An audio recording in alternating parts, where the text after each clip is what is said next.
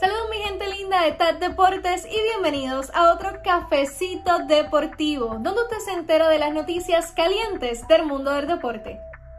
Comenzamos con que la NBA reveló el Power Ranking y los Jazz continúan en el primer puesto, pero son los Phoenix los que suben al número 2, cuando esta semana tuvieron 5 victorias al hilo, mientras que los Mavericks andan con problemas de lesiones cuando el europeo Porzingis estuvo fuera del partido de anoche frente a los Jazz por una lesión en la muñeca. Todavía no se sabe cuánto tiempo estará el jugador fuera de cancha. Mientras que Paul Pierce ha sido despedido de ESPN luego de haber publicado un Instagram Live de una fiesta con bastantes excesos. Así que mi gente, cuidado con lo que publica en las redes sociales. Mientras que en las grandes ligas, el veterano pelotero Nelson Cruz la sacó del parque ayer no una, sino dos veces para los Twins para conseguir la victoria frente a los Tigres 15 carreras por 6.